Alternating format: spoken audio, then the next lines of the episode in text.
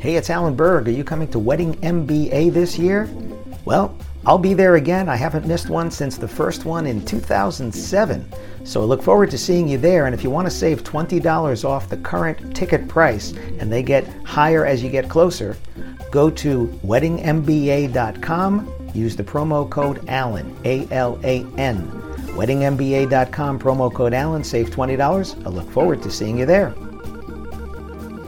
Before we get into this episode, I'm starting something called Ask Me Anything. That's right, you submit your questions and they could become an entire episode or something that I answer at the end of an episode. To submit your questions, look for the red button at podcast.allenberg.com. That's right, podcast.allenberg.com. Click on the red button, submit your question, and maybe you'll hear it here on the podcast. Thanks. They can't ask for what they don't know exists. Listen to this episode. Find out what I'm talking about.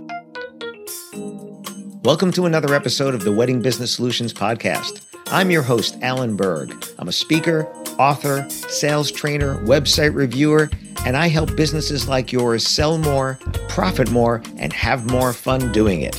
Enjoy this episode. Hi, it's Alan Berg. Welcome back to another episode of the Wedding Business Solutions Podcast. People can't ask for things they don't know exist. Now, I know that's a statement of fact, but think about that. Your customers come to you asking for things that they know are possible.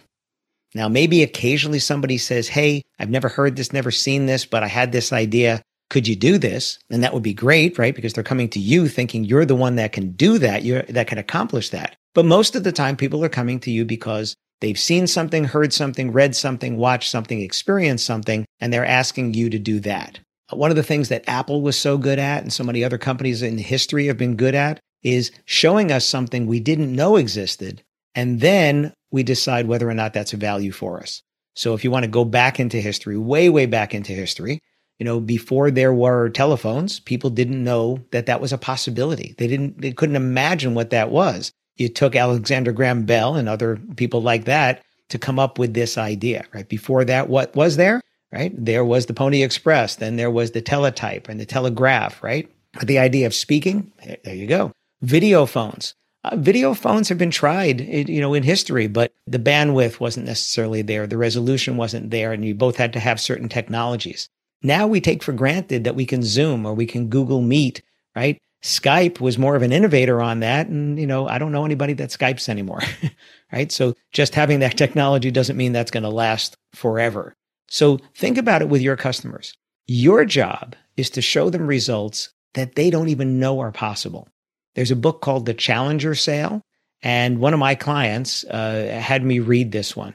And it was interesting because he was having me come for sales training. And he said, I want you to read this book and I want you to teach my people this. I said, great. What's it about? He goes, I haven't read it, but I heard it was really good. I said, okay, so I'm going to do that. And shout out to Bill Hansen in Florida, Bill Hansen Luxury Catering.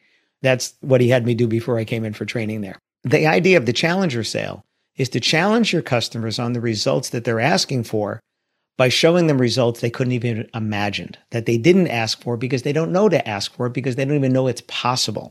If they want those results, they have to get them from you.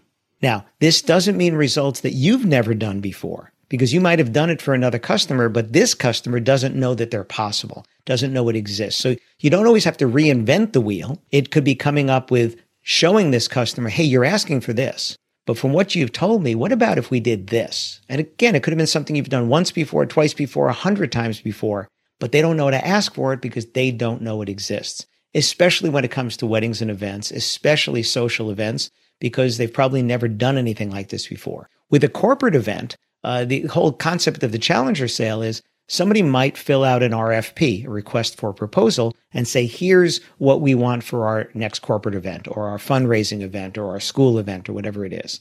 And you might decide not to go back with a proposal because the cheaper price might win. And you don't want to be the cheaper price. You want to be the better results. But they're asking for certain things because this is this bullet point list of this is what we need. These are the things that we want. And a lot of companies can fulfill that. So why you, if that's what they want? And what the Challenger Sale says is maybe you go back to that person and you say, hey, thanks. I just want you to know we're not going to be sending a proposal based upon that RFP. But I do have some ideas that I would love to talk to you about. I do have some ideas that you didn't put down on there that I think could make your event even better. And if you'd like to hear them, I'd love to share those with you. And if they want to hear those ideas, then you have their ear, which you don't have on our RFP because you're just sending a proposal based upon what they put down. Now you're saying, hey, I have some ideas that you haven't even asked about, you didn't even think about, that I think can make your event better. So think about when you're talking to a customer, are you just giving them back what they're asking for? Or are you proposing things to them that they haven't asked for, that they couldn't even imagine? And now if they want those results, they have to get them from you because nobody else is talking about that. Nobody else is proposing those results because that's what we're selling is results and experiences. We're not selling products and services. Those are the means to the end, and the end that they want is the results and experiences. So are you just spitting back to them what they're asking for? Or are you proposing things they haven't even thought of, haven't even heard of, have never seen, even if you've done them before, but if they've never heard them or seen them, they want those results, they have to get them from you. So think about that next time you're talking to customers. Listen to what they're asking for, propose something they haven't asked for, and if they want that, they have to get it from you and they have to pay your price. Thanks for listening.